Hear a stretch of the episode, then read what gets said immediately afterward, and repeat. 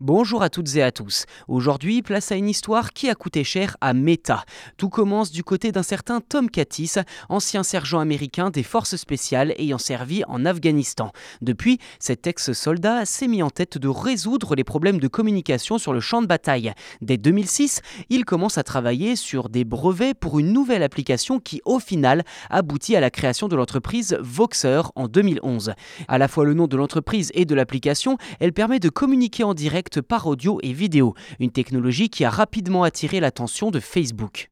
Au début des années 2010, Mark Zuckerberg propose à Katis de collaborer avec lui.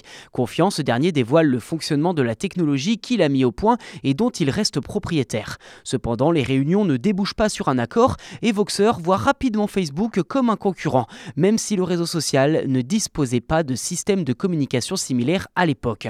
En 2015, Facebook lance Facebook Live, qui, a priori, aurait incorporé des technologies de Voxer, selon les dires de Tom Katis, qui demande à rencontrer un chef de produit de chez Facebook pour soulever la question de la violation des brevets.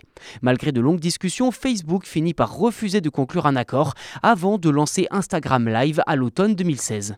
C'est donc en toute logique qu'un procès s'ouvre entre les deux entreprises. Et devinez quoi? Le groupe Meta est reconnu coupable d'infraction. En septembre 2022, le jury a estimé que la société avait enfreint deux brevets, l'un relatif à une méthode de diffusion vidéo en continu et l'autre à une infrastructure pour un service de messagerie vidéo.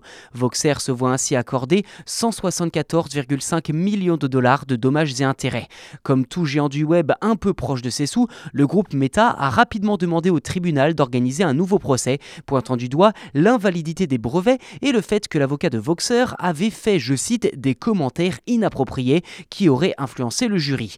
Une demande rejetée par un juge fédéral du Texas aux États-Unis, forçant dès lors Meta à payer son amende.